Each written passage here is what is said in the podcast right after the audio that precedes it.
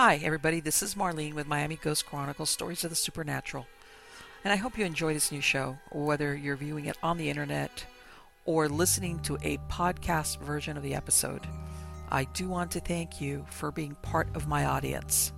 You can also find links to videos or podcasts on MiamiGhostChronicles.com, as well as where you can submit your story about any eerie experiences you've had, which I would love to hear about. Just go to the Submit Your Story tab. Please subscribe to our channel so that you receive notification of when we release a new show. And find us on Facebook, Twitter, and Instagram. This is where I usually live stream and where I give you a behind the scenes look at locations where new episodes are being filmed at. I also tell you about all the interesting guests that will be appearing soon on Stories of the Supernatural. I hope you enjoy the show, and I think you are all wonderful. Hi, everybody. This is Marlene with Miami Ghost Chronicles Stories of the Supernatural. How's everybody doing? Good. I hope I'm doing very well and like always you, you know occasionally because it's um, i'm doing this interview it's daytime here summer and of course all my birds outside they're wide awake and they're making a lot of noise. So if you hear any weird sounds it's not it's not an evp it's just you know you, you guys have heard it before. It's either my dogs or my birds one of the two. But anyway let me tell you about the guests that i have with me tonight. I am super super psyched. This is and, and you're going to see why in a minute. Uh, this is a lady by the name of Louisa Oakley Green. Now, what I love about this is that originally she didn't believe much in psychic phenomena, and then she met her husband named Stephen. Now, for more than 20 years, her views on psychic phenomena have changed. She has two books out. One of them is Psychic Bystander, and in this one, she writes about how she went from being a skeptic to a believer okay, because of hundreds of paranormal stories involving her family and, you know, my favorite, everyday people across the United States and around the world.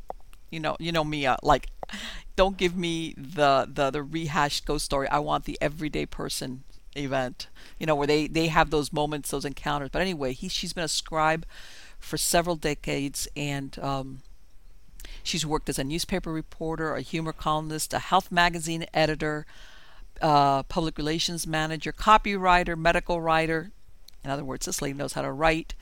And uh, now she's a freelance writer. She's a graduate from the University of South Carolina School of Journalism. And she's also studied biology, bi- biochemistry, and anatomy.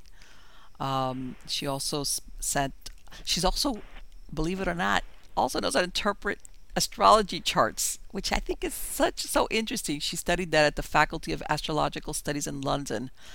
Uh, and her website address is www.psychicbystander.com.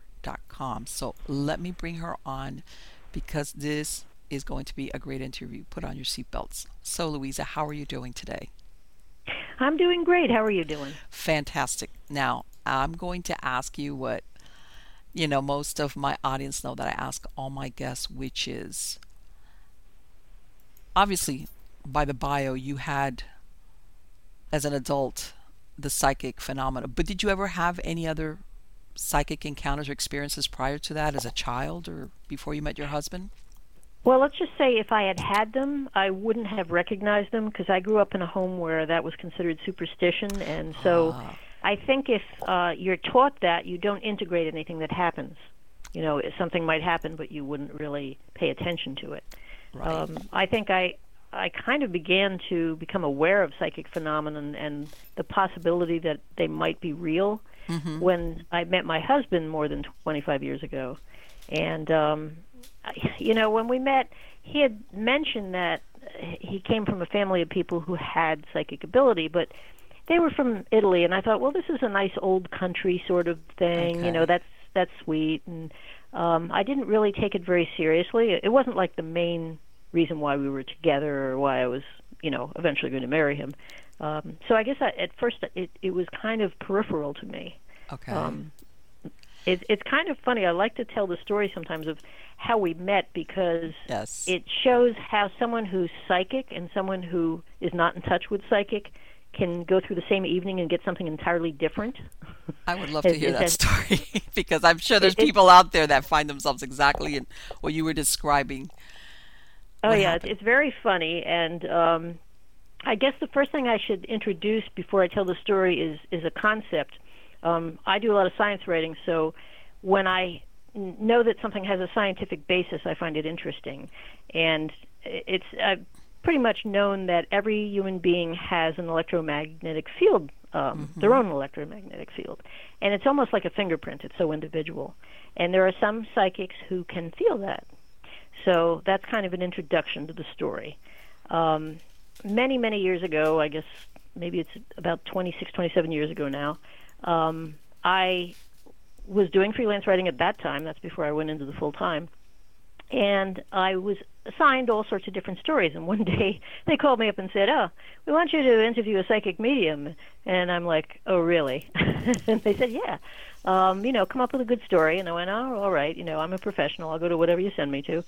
So uh, I went to this woman's house and I started interviewing her. Found out she was incredibly intelligent, very charming, um, and not what my stereotype of a psychic medium would be.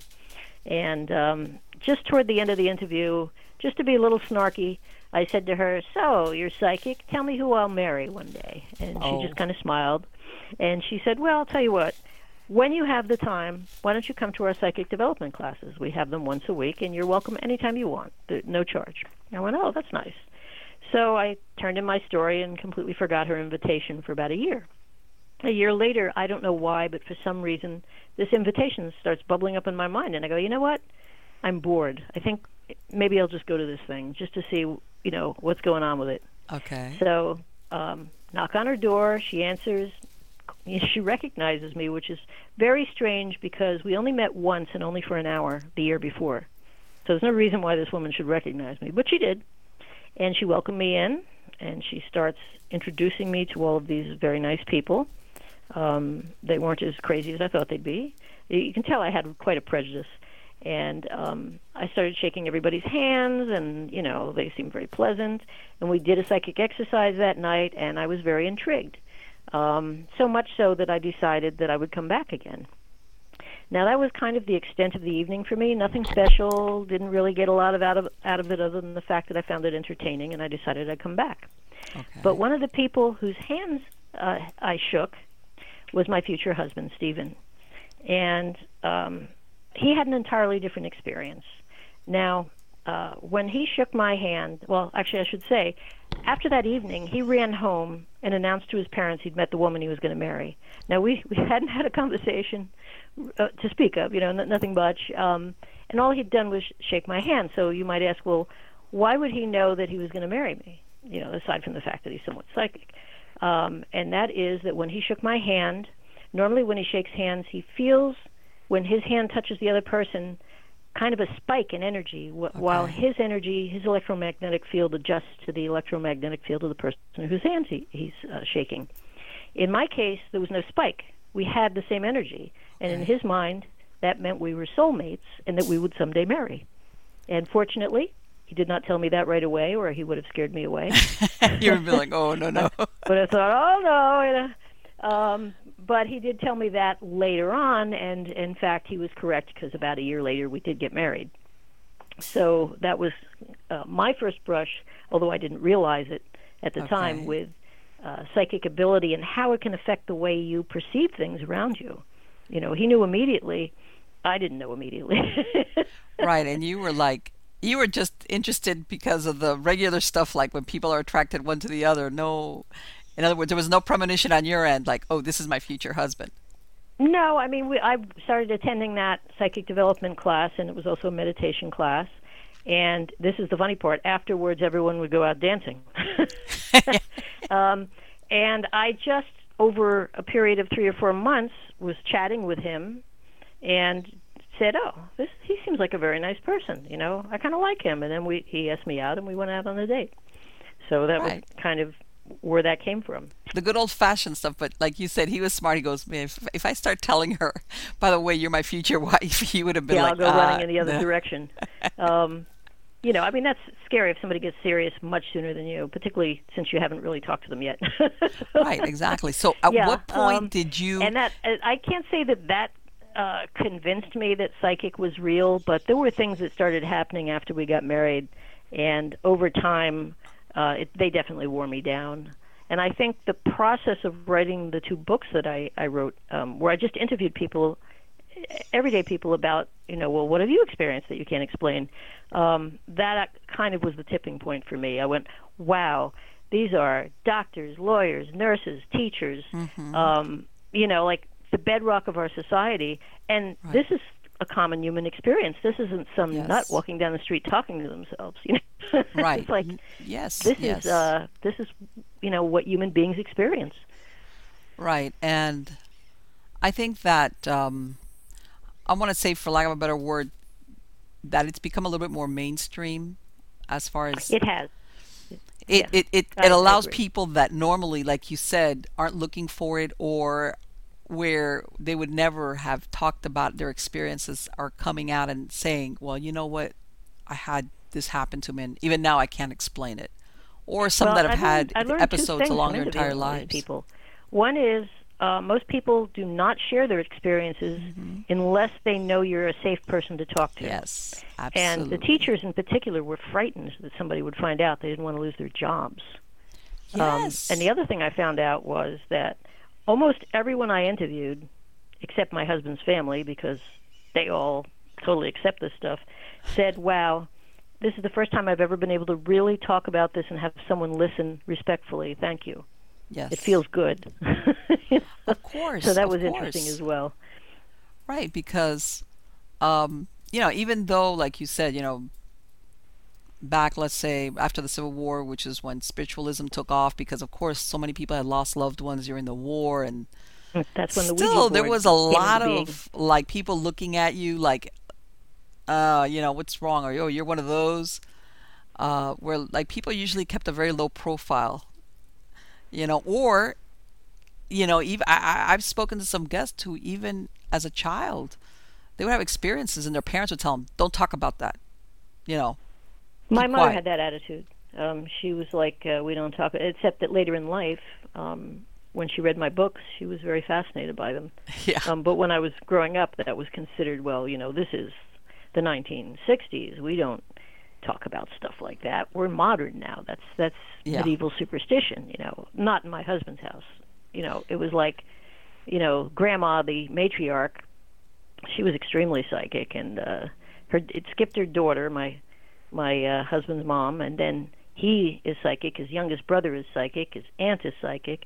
So uh, it's kind of interesting. There was a, a neuropsychiatrist who taught at Harvard Medical School, and she wrote a book um, on only the, the most scientific studies of psychic ability. And uh, she found, it was her opinion, that um, probably like 90% of people who are psychic inherit it because there's a brain nervous system antenna that psychic people have that's just much more sensitive than the average person's antenna.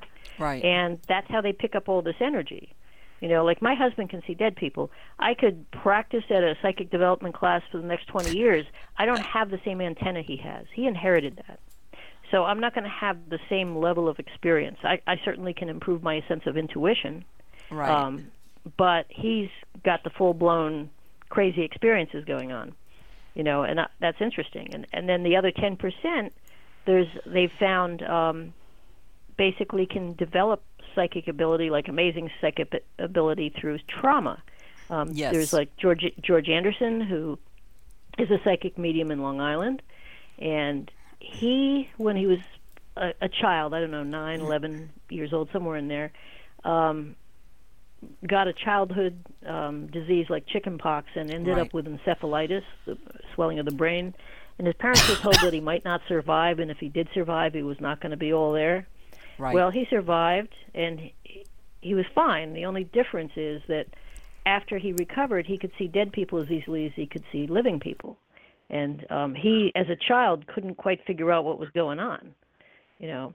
Um, and then there was a, a Dutch uh, psychic. Uh, he's well known in the Netherlands. I, I'm sorry to say I can't remember his name, but he was working on a ladder and working on on the roof and fell and hit his head, and following that, he had psychic ability.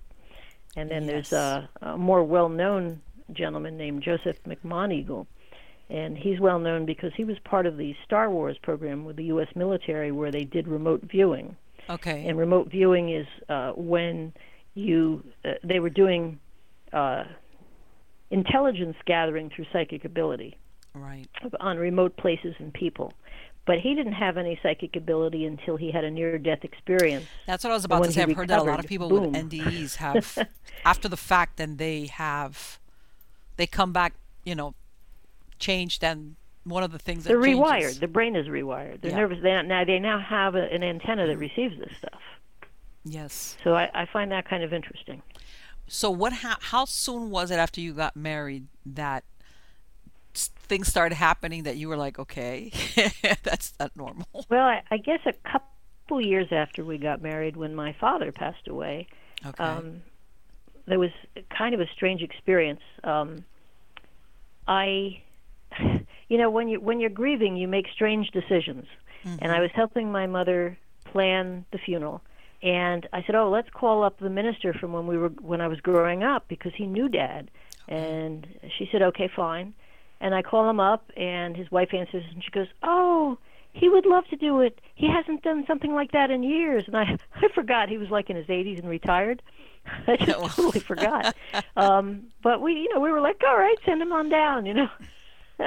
and he was he's a very sweet man, and so he he came down and uh, he it was the wake, and he asked everyone to sit down. He wanted to to give a talk. So I sat between my mother and uh, my husband, and he started to talk and uh, he, we realized after a couple of minutes that he was kind of wandering Oh. and that maybe his concentration wasn't what what it should have been but everyone sits there politely anyway. And actually it was kind of a good thing because it was comic relief. If he had been a really effective speaker it would have been a very difficult um, thing to listen to. Um, but as he's speaking, after about 10 minutes, um, my husband leans over and whispers in my ear, I see your father standing next to uh, the minister. His arms are crossed. Uh, he's tapping his foot. He looks very impatient. And that would have been my dad. Um, he would be like, "Come on, get on with it," you know. Um, now that in itself didn't impress me that much, but something that happened a week later did. Um, during the um, the wake, I didn't really have time to have any conversations with anyone. So many people were filing through that I would, you know, they would say, "Oh, I'm so sorry," and I'd say, "Thank you for coming," and that would be the extent. okay. And about a week later, my brother-in-law called and he said, um, "Louisa, I didn't want to say this, you know, the day of your father's wake, but I just want you to know that while the minister was speaking, I saw your father standing next to him, Oh, and his arms were crossed, and he was tapping his foot, and he looked very impatient." And that really, like, What's- they, my husband and, and his brother hadn't spoken right. to hear that independently from two different people kind of blew me away and uh, you know i thought to myself well that's that's strange Yes. You know, right. like, what are the they chances? kind of saw the same thing you know Uh, Right, it wasn't the fact that he had seen him, it was just the totally posture, it convinced me but it was something that puzzled me Yeah.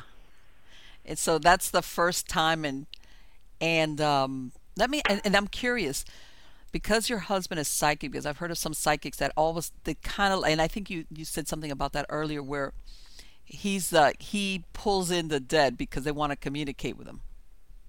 Sometimes he, but unlike a professional, because no one in in his family, nor does he do this professionally.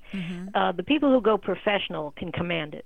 You know what I mean? Like, okay, everybody, come talk to me now. Right. Um, in the case of my husband, it just kind of happens to him every once in a while. He can't Okay. command it. He doesn't ask for it.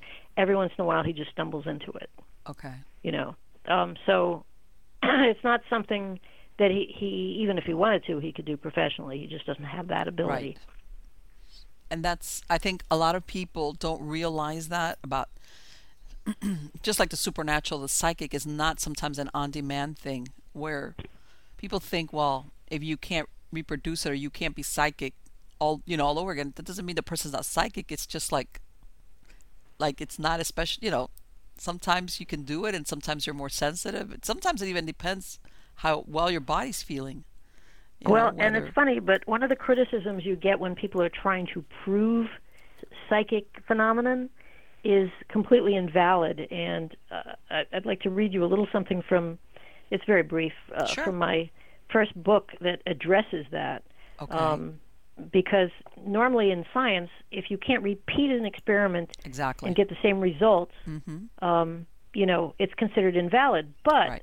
you're talking about the physical world, and you certainly you can repeat physical experiments, sure. but this isn't the physical world. So this is a, a little uh, passage I had. Anyone involved with science knows that scientific fact is based on experiments that can be reproduced. Dr. Irvin L. Child, professor of psychology at Yale University, observed in a paper presented to the American Society for Psychical Research in 1974 that, quote, unlike other areas of experimental study, paranormal phenomena have never been the subject of any kind of dependably repeatable experiment. Psi phenomena may, of course, be of such a nature that no procedure will ever be adequate to guarantee their occurrence at a particular time and place. So basically, what he's saying is it's just it's as uh, unpredictable as as human behavior. Yes. Um, you can't repeat it, uh, and to put a physical standard of repeatability onto an energy phenomenon is not even logical. Exactly. There's just too, and and and. and unfortunately that's exactly what you're saying. Science wants you know you to be reproduce it or put a, some type of model together so that they can be reproduced you know do and this and then do that and then you'll get this. Right right. That's why you see all the television shows where they run around with the yeah. evp machine going oh let's see if somebody says something to us. Yeah. You know because they feel like oh well that's see there's something tangible. And i get that but after a while it gets you know kind of old. Well the thing is this that personally and I have a very high standard when it comes to EVPs. A good majority of those EVPs, when I hear them, I'm thinking to myself, this could be anything. I mean, it's, I know. you, you hear, hear static, and they're going, "Oh my God, he like, just said this." Yeah. Like, and really? and you know it's interesting because people have been experimenting with electronic phenomenon for probably about 70 years. Thomas mm-hmm. Alva Edison, um, Marconi, and right. Nikola Tesla were fascinated by the prospect of electronically communicating with the dead, all three of them. And one of the first people to actually record such voices was a Latvian born film producer, Friedrich Jürgenson. In 1959, while recording, I'm sorry, while recording bird songs in the woods of Sweden, okay. he accidentally captured a man's voice discussing the nocturnal habits of birds. A few weeks later, he recorded a female voice that called him by his childhood pet name, and he immediately recognized the voice as being his late mother's. He went on to record hundreds of other voices in various languages and published his findings in a 1964 book titled Voices from the Universe. So, see, this is not a new thing, um, although the first fellow who did it had no idea that that's what he was doing. right, and I'm sure, for example, maybe even when he record, you know, if you're out there in nature, chances are, especially if you're trying to study nature, you're you're away from a lot of people walking around. Otherwise, you can't study nature. So the fact number one that he captured somebody's voice, maybe he could write that off. Like maybe was there somebody out there I didn't see? But I'm thinking when you capture your mother's voice, calling you by maybe a name that was only known to either you, her, or a very small amount of people. It's yeah, like that's, okay, that's how do you explain that? Yeah, and I, for me, um, I think things that can't be explained are fascinating, and that's basically you know the reason why I wrote the two books. It's it's not that I I am trying to convince anyone of anything because mm-hmm. sometimes I feel skeptical myself, and I I think that that's you know perfectly normal and sure. healthy. Um, but I I'm fascinated by all of these wonderful people who were kind enough to share these stories that are pretty crazy, you know, right. and, a lot of fun. Sometimes you know there's persons like your husband, which they grew up in a family that's psychic. They have a lifetime of experiences. And then there's people, and I'm sure maybe you've interviewed them, who per se were not psychic or hadn't, and they just have this one or two experiences. Yes, I mean that's very common. They, you know, often it's, um, you know, uh, a loved one who's passed on who's trying to give them a signal. Yes. I mean, um, my mother used to love to read my books. She was in assisted living uh, prior to passing away, and I had a funny thing that happened. There was this one story she loved. I can't remember if it's. I think it's. Maybe it's in the first book. I'm sorry to say I can't remember what stories are in what book, but um, it's a story of a grandfather who died, and and his way of signaling hi to his family was to interfere with the electronics on the uh, on the stove clock. they even unplugged the clock from the wall, and it still was doing stuff. So they knew that was Grandpa. Yes. Um, but my mother loved that story, and the funny thing about it is she passed away in 2016, and it was, you know, she was 89 years old, but it was still very painful to lose her, mm-hmm. and um, just kind of a bit of a shock. I, I know that sounds crazy, but it doesn't matter when someone dies. It, it's still a, a severed relationship. And I said to her, "Isn't there some way you, you know, I know I'm not psychic and I don't see dead people, and isn't there some way you could signal to me?" And about two or three weeks after she passed, um, my stove alarm, which hasn't worked in 15 years, started working. Wow. Um, you know, I'd put the timer on, and normally I would have to just kind of run into the the um, kitchen and see what the timer, Uh-huh. you know, w- where it was at because it wasn't going to ring at the end. Right. And it started, and for the next year, um, it was still ringing until I suddenly realized um, that I was at peace with with my mother passing, and then it stopped ringing. and see, and, And and that's I'm not psychic, so that was pretty cool, you know. well, and it was like, but but then you think about, okay, if you don't want to say, okay, you're psychic, as in how we think of as somebody that's being psychic, but there was this connection to your mother. I mean, talk about a very special yeah, relationship. she wanted to give me comfort. Yes, you know, uh, and exactly. she knew that I wasn't gonna. You know, it's not like like my husband who was very sad when his his mother died. She died, um, gosh, back in 2002, 2003, a, while ago, and he came uh upstairs one night from his man cave into the kitchen to make a snack, and she was standing in front of the refrigerator Wow. smiling at him. She didn't say anything because she had recently passed, and I think sometimes it takes people a while to to get their energies uh, working. But she just smiled at him while he was making his sandwich, and stood there, and he found that very comforting. And he said, "Oh, she looked like she was 20 years younger, and she's wearing her favorite dress with her best pearls." Um, And that happens a lot, you know. Um, but I mean, I don't have that type of spectacular experience. Right. For me, a stove has to ring, or you know, something else. It has to a little bit more subtle on your end, but Yeah, I, I just don't pick up on things. That doesn't mean it's not possible to. It just means for for whatever reason. You know I what? And I've heard a lot of persons that have had a loved one pass away that was really sick that when they do see them, they look well, they look healthy. And it's almost like letting that loved one know, I'm okay now. Exactly, because mom did not look so great at the end, and that was part of what haunted me. Right. Um, you know, and uh, the deathbed decisions you have to make, and I mean, it's we do not have a culture that um, we have a culture that honors trying to have a good lifestyle while you're alive, but not dying well. Um, like an- ancient cultures had quite a priority on how um, somebody would die. yes. You know, uh, they'd have rituals. They'd have special people who would come by and either sing or recite or yes. uh, massage or wh- whatever, incense, you name it. But it was all um, geared toward helping somebody pass well, to, to die well. yes. And we don't have that in our society. We have, you know, these sterile hospitals and and um, hospices that, I mean, I, I I'm sure they try to make it as nice as they can, but. Oh, yeah. You know, you're not at home. Well, You know? and you know what? We get into that whole thing about you, you know that yeah, life expectancy is longer than it normally than it has been before like when I'm talking maybe 50, 60, 70 years.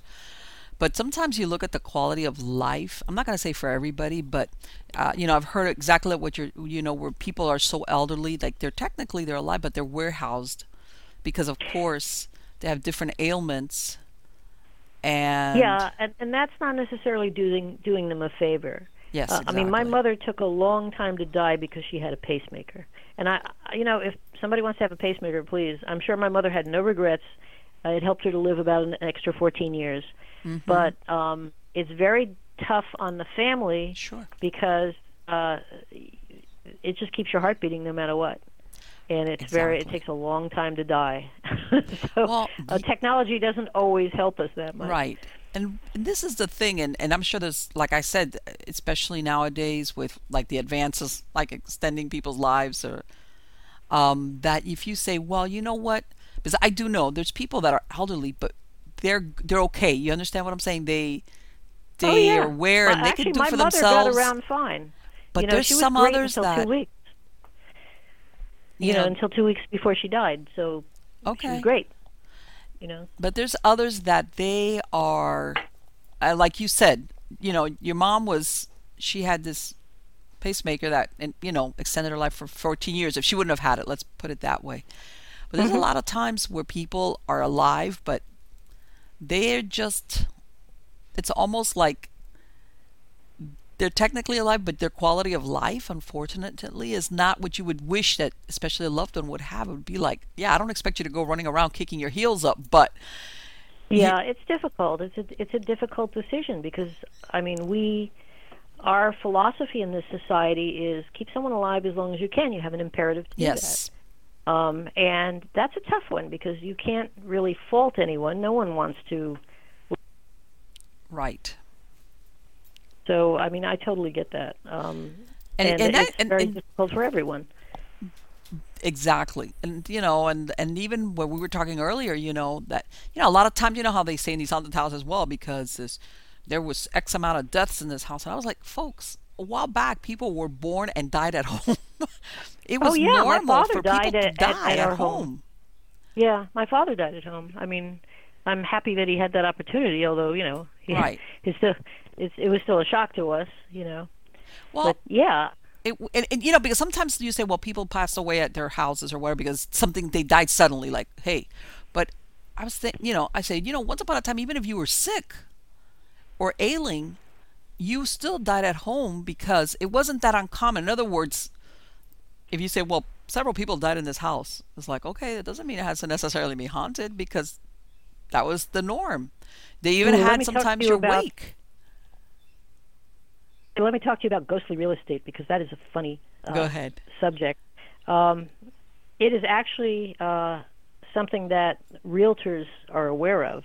Yes Uh, haunted properties fall into a category called stigmatized properties. That's actually a legal term. yeah i've and, heard about uh, that I now got- different states have laws about that stuff Exactly. Um, now, you know, those homes may not be defective in any physical manner, um, but spirit squatters may reduce their value. And, and uh, Spirit basically. I, uh, yeah, I mean, uh, th- this may Ah, happen when that's great. somebody was murdered or there was a suicide or Right. just died of natural causes. And um, half of U.S. states have laws related to stigmatized properties. Most Yeah. don't require sellers to disclose if they have a ghost.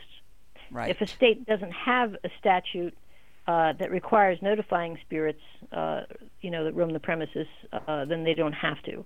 Um, but the real estate uh, site of Realtor.com or RealtorMag.org, I'm sorry, it's a nonprofit. Um, they have a suggestion to real estate uh, agents, and I, I just thought this was funny because this was written to real estate agents. They suggest telling um, they suggest that uh, they should tell their clients um, that if they have uh, any type of paranormal uh, activity, they should be upfront about it, and that would include objects lifting up or moving by themselves, voices or sounds when no one else is around, and or strange light or shadow phenomenon that happen repeatedly. And I just what what tickled me was that this was in a real estate magazine. Yes. This was not in a paranormal magazine. Yeah. They were giving advice to real estate agents. You know, um, exactly so I thought that was kind of fun.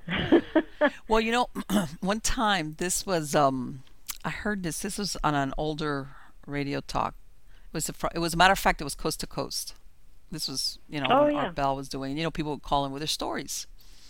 And there's one guy who's calls him and he says back in the 80s he had moved out to Iowa. He he uh, worked for Caterpillar and I guess he bought a house close to where he worked at. So he tells the story how he buys the house and he's moving in and he says that there's a room that they're going to give to his their daughter to his daughter and he says he puts a nine drawer a drawer uh, bureau in there dresser hmm and he says he puts it in there he walks to the kitchen uh, gets a cup of coffee and uh, then he's going to go back to the room for something and he notices that the door is closed. So he pushes it and he can't open the door to the room. And he's like, he's even thinking that his teenage son had gone into the room and was holding the door closed. Yeah, you know, playing a joke kidding on, with him. Yeah. So all of a sudden, his son walks in from outside with a box, and he goes, "Oh, you're you're there?" And he's like, "Yeah." Like, what do you think? So he says he finally pushes enough, and the nine drawer dresser had been put up against the wall and an empty he said that was an empty room that was the first piece of furniture he had put on there which he can't explain so make a long story short he says that they lived there like two years he says that that was the one room which by the way his wife told him no our daughter's not going to sleep there they did made it like a like a storage room you know like a no i'm sorry it became his poker room i remember he made that comment Okay, I- well, uh, yeah, poker you can deal with that stuff. Right. So he moves away, but he says that about 10 years later in the 90s, he's going through that area, and I guess it wasn't a really big town. So he says he goes by there and he sees that the house is up for sale. It's got an open house. So he says, Well, I'm going to stop in just out of curiosity because he said he had done certain things to the house. He just, you know, oh, let me stop in there. Walks in there and he starts talking to the real estate agent. and he tells her the same story. She's like, Oh my God, please just don't say another word because I have to stay here by myself. But then she discloses to him, like, in the span of like, I think it was 12 years, the house had been bought and sold like seven times. Because people were freaked out. Right. Yeah. And then coming to what you were saying, like how many do you think maybe some a lot of those obviously the nothing nobody ever told him anything when he bought the house. You oh, know. no, because he might not have bought it, or even if he didn't believe in it. Right. And he says it was that one room. He says never had any experiences outside but that one room. There was something going on in that one room. And he says he laughed because, you know, she was like, Oh my God, please don't tell me I have to sit here by myself until somebody comes. I don't want to hear anymore. And she goes, Now I understand why this house has, you know, gone through different hands in such a short period of time. And he says it was a nice house. It was nothing really wrong with it. And uh, so I understand in a way why those laws are passed, even though you think it's very subjective, because sometimes there's people that just they don't have experiences or they don't get it. It's like, ah, it's the wind. Oh, it's like whatever. No, you're right. If you haven't experienced it, it's very hard to appreciate it, unless somebody that you really trust has experienced it and you listen to them. But even then, you always find yourself thinking, I don't know. I love that person, but are they crazy? You know, I have two two stories from my books about um, hauntings in houses, and the first one is very funny, and the other one is a little bit scary. But um, I don't know if it would be okay to share those Sure, stories. go right ahead, by all means. All right. Um, the first one is I call Crossing the Threshold, and this is a story from a lady named Barb, who's a national radio talk show host, and she was kind enough to share this story with me. Um, she told me that real estate agents hear some fairly strange explanations from clients on why they like or dislike a house, um, but she may have topped them all. Um, and uh, by the way, she has psychic ability, so that's an interesting thing to know. Um, she'd gotten divorced, and a real estate agent was taking her out to look for a smaller home closer to town. Um, one home she considered was a single story, cream colored craftsman style home. After walking through the kitchen and the great room, um, Barb told the agent she really liked the house. The only thing she couldn't understand was why all the electrical outlets were higher on the wall than normal. Now, at that point, the uh, agent had to take a call and suggested Barb look at the rest of the house while he was on the phone. So he stayed in the kitchen and she's wandering around the house. She wandered into the master bedroom and uh, saw a man sitting in a wheelchair. He was balding and wore wireframe glasses and looked to be uh, about in his 60s. Um, and she said he was very sweet and, and he had a lovely smile. Um, she apologized profusely for invading his privacy because she didn't realize the owner was there. Uh, and he said, Don't worry. He introduced himself. He explained he was the owner of the house, um, and he proceeded to tell her about the history of the house, as well as his dog and family. And um, finally, smiling, he added, You know, you're a lovely person uh, with great energy. I would love for you to buy this house. It's kind of an odd comment, but okay. She she understood it. Um, suddenly, Barb sensed the real estate agent in the doorway behind her, and she turned to face him. The agent asked who she was talking with, and when Barb turned back to point out the owner, he was gone. The agent stared at her, um, very upset, uh, as she explained that the owner had told her the electrical outlets were higher on the walls so he could reach them in his wheelchair. Um, she told the real estate agent the man's name, what they talked about, and he grabbed her arm, pulled her out of the house, and said, Don't ever do that to me again. Apparently, the person Barb had described and all the details from their conversation were accurate. The only problem was that the owner had died six months prior, and it was his family who had put the house on the market. Wow. I just thought that was a fun story. I love it. Can you and you think about that poor real estate agent like I said, if you're the person that has to show that house, it's like oh, okay, I got to go to that house again. Yeah.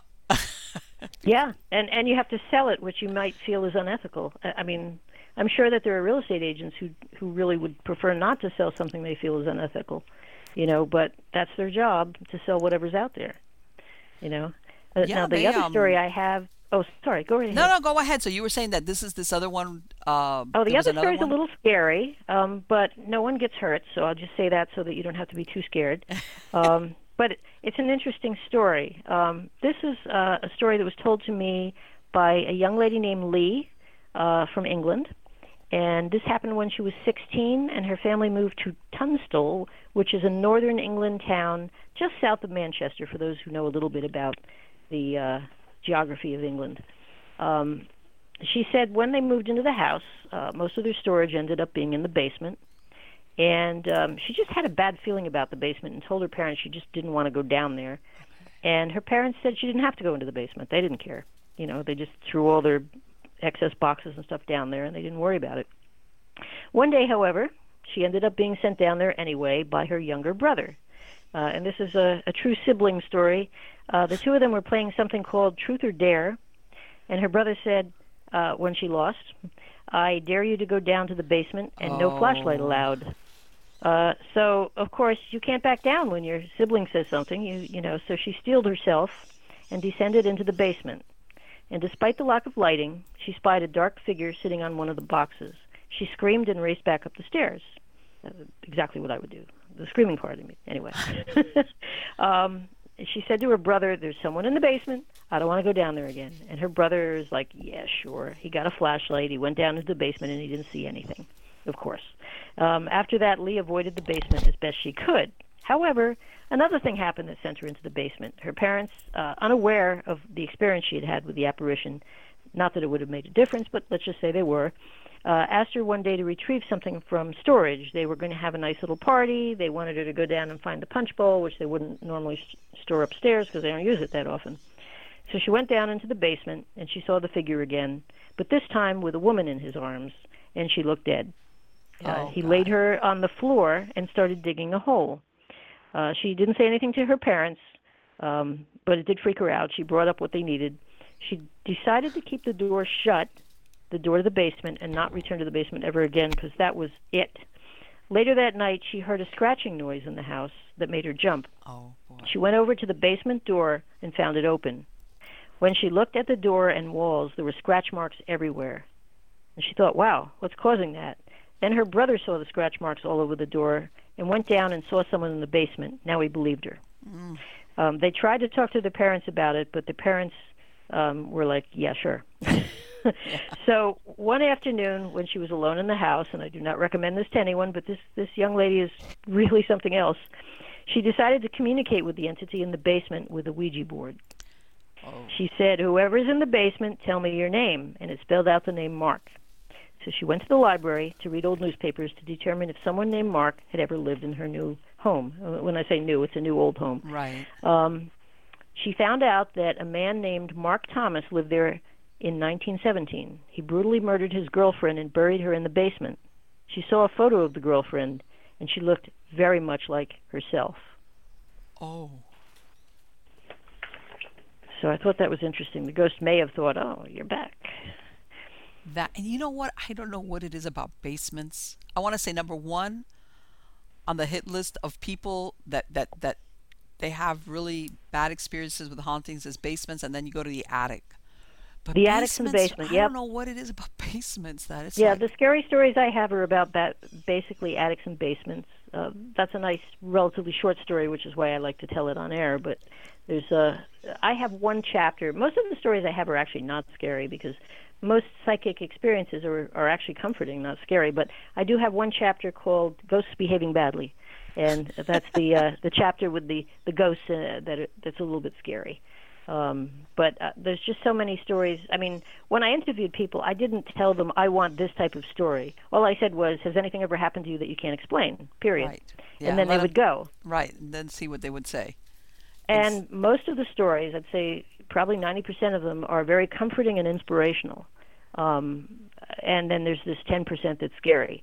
Um, So I'd have to believe that most things that happen on a paranormal basis, if you're not looking for, you know, EVPs in in a deserted penitentiary or insane asylum, which Right. is a stupid place to go, um, you know, most uh, they're, they're rather comforting. They're usually people around you who you knew who want you to feel better, or you know, uh, in one case, I I have a, a couple of funny stories. Is um, funny, peculiar. You know how children have this tendency to have invisible playmates, Yes. and um, people often say, "Oh, isn't that cute?" and they're condescending.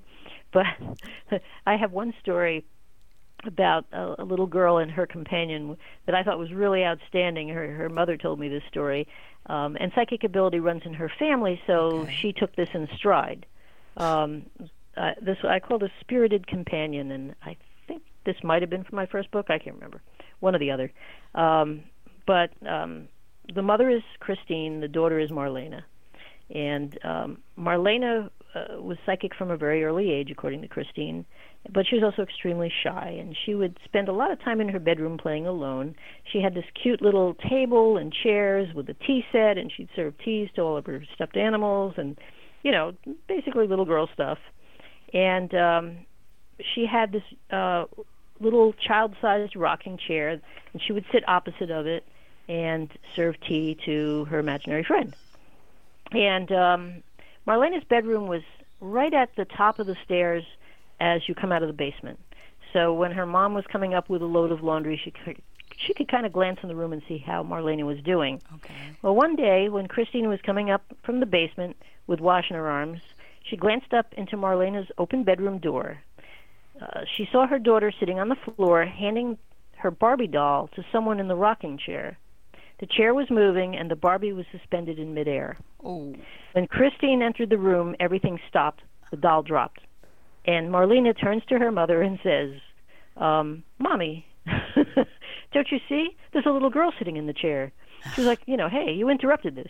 You know, um, Yeah. and you know, I I find that kind of interesting because you know, you hear about invisible friends all the time, but you don't necessarily see something that tangible. No. And I, I just found that story fascinating because it was so tangible. Right. And th- yeah, and, uh, up to that point, she was thinking this is strictly an imaginary playmate. You know, this is my daughter Yeah, with a vivid mean- imagination. That's it. She she she knew there was a possibility that it was more than that because she's psychic. Um, but she didn't realize how tangible it was like, oh Yeah. boy. yeah, and to and personally to me, I think of all the ghost stories that you hear about, and this is besides the ones that are family, you know, and they come to let you know, hey, I'm good, don't worry. When I hear about these stories about people encountering children, ghost children, because something that's got to be so sad, um, that you think a child, you know. Because adults, if they want to hang around, it's like, okay, whatever, you're an adult, whatever. Either you own the house, you know, you want to keep it, you're grumpy, who knows, whatever. Uh, or in the case of what you said about, you know, this is the old owner of the house wants to make sure it goes to the right new owner. But uh, when you see these things about children, I have a really soft spot, and it makes me very sad to to think that any of those stories are actually true. But um, oh, I think. Let's see what happened here. Hello, Louisa. Louisa, if you can hear me, I cannot hear you. Okay, I don't know if you can. Oh God, what?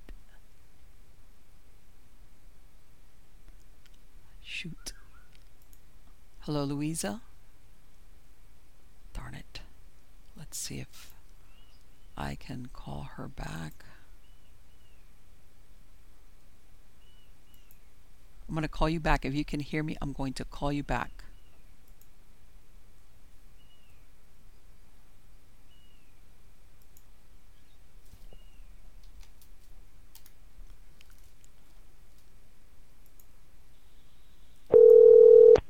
Hi. Hey, Louisa. I don't know what happened. Yes. Okay. I don't know. We started talking about it was like all of a sudden I was like, man, she's really being really quiet. just like something a kid would do. yeah, I was like, hello. All of a sudden it's like, no, she's not being quiet. She's just not there. I heard a click, and I said, "Are you still there? I don't hear you anymore." well, it was really funny because it shows that the the call was still connected.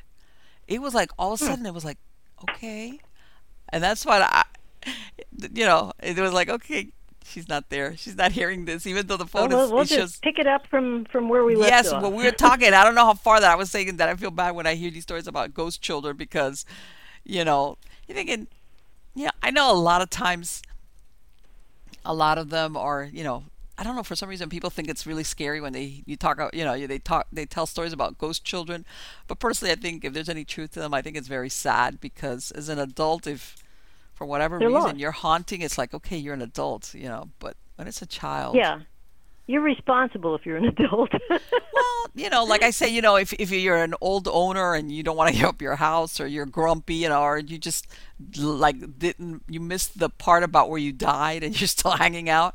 As an adult, it's different, but when it's a child, that's you know, that's very sad Uh, personally. it is. I, I agree with that. Yeah. And uh, and now, uh, have you have you ever gone anywhere? And I'm going to say with your husband because he's to some place. Obviously, he's not looking to have an encounter where, let's say, either on vacation or you're staying at a hotel or some place where he's had an experience. Yeah, he has. Um, I I will say one thing. Um, he tries to avoid places that would have negative energy Okay. because of hitchhikers. Um, hitchhikers are ghosts that kind of tag along with you, Yes. um, and you don't want a hitchhiker. Yes. Um, in, fact, after the first book was published, uh, a, a television show called us up and asked if my husband would uh, go into places that had like really bad energy, like prisons and insane Mm-hmm. asylums and stuff like that, and be the psychic for the show. And he said, "Are you crazy? Do you know how harmful that is? You don't want to be around that energy." yes. Uh, he he said no. He had no interest in that. Um, Right. But yeah, I mean, you know, you can get a hitchhiker, and they can be very hard to get rid of.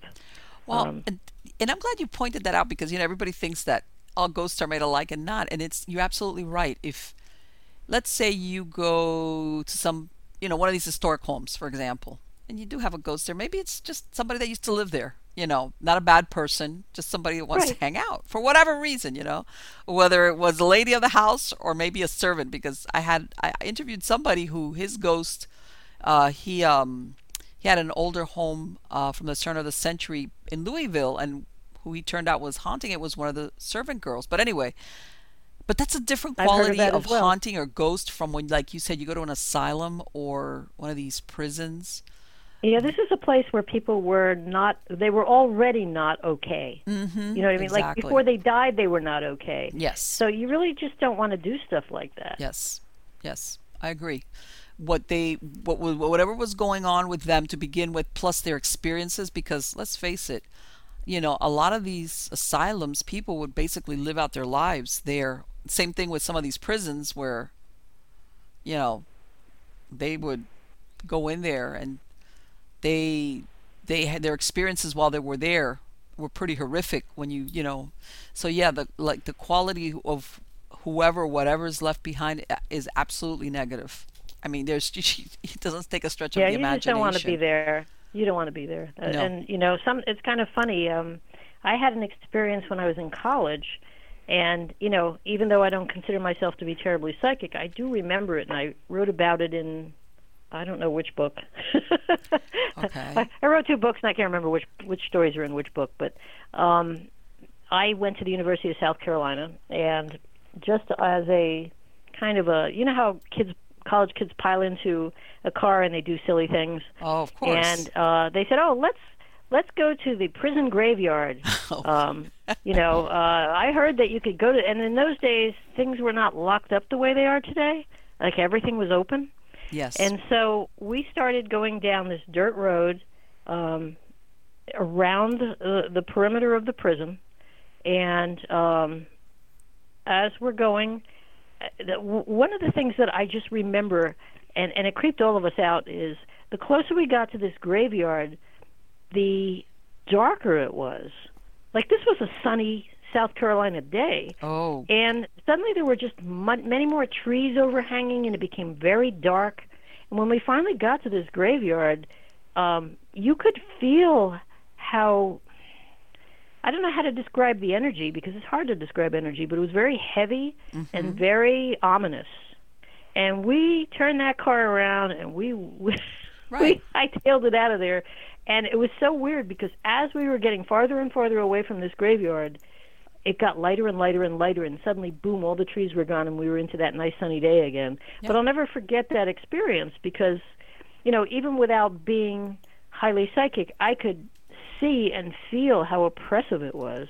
Right, your you intuition know. was telling you, you know what, this is not a place for the living. Get out. Well, they, they, these were people who had either been executed yeah. or um, had no one to claim them when yes. they died yes. in prison, and so they were not going to be happy. There was mm-hmm. not going to be a lot of happy energy no, going not. on there. Of course not. They, they you know, um, and and uh, that's that's you know that's what you find. I, I mean, I did research, and a lot of people don't even realize that some of these asylums, you know, unfortunately, about the majority of these people, the family, you know, once they passed away, their their family wouldn't or couldn't claim the bodies, and some of these uh, asylums would basically donate the bodies for medical research. And right, people say, well, okay, premises. and I'm thinking, okay, this is not where some people voluntarily say, hey, you know, I want to give my body off. Plus, these were from a time. Legal anymore. I don't, I don't even think that's legal anymore. Oh, really? Oh, but it, was. It, it, they used anything went in the old days. As far know, as what you volunteering your body for for research, you mean? Yeah. I've well, you know what? In, in I want to say like, uh, God, ten years ago. Sometimes I'm, I'm or more, fifteen years ago. I I was into I went to a university down here because I was doing part of an anatomy class and they had some bodies that basically were these people had because it said it on there, you know, they had given their bodies over for science and they were partially desiccated and you know, part of them you know they were basically so you could see some of the internal organs etc and they would describe who they had been what they had done what they had died of so you could see what happens. Let's say for example there was uh, one corpse the gentleman had smoked, and you know it could oh, show. Yeah, I'm sure you can see the effect of but that. But it was. But my point was back then, people did you did. It, people didn't want to have their bodies that done to them okay so i'm thinking god that's a recipe for talk about somebody that maybe not was not happy in life certainly wasn't happy in death to have their bodies. Well, if they were following, yeah, if they were following their body around, which yes, given happens. off to be cut up because back then you people were horrified. As a matter of fact, you you know you read about those grave robbers and etc. where people made so many efforts, you know, not to have their loved one's oh, yeah. stolen because yep. the universities needed them. This was a very horrific thing.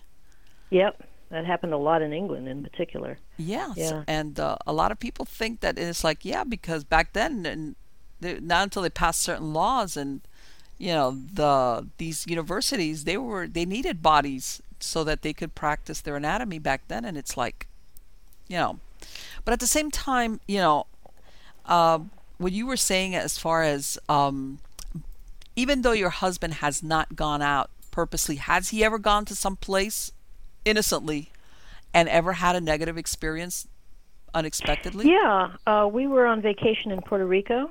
Okay. And outside of a church, waiting outside of the church, didn't go into it, was a, a spirit that, um, because my husband was in a in a bad emotional state, he was very sad about something.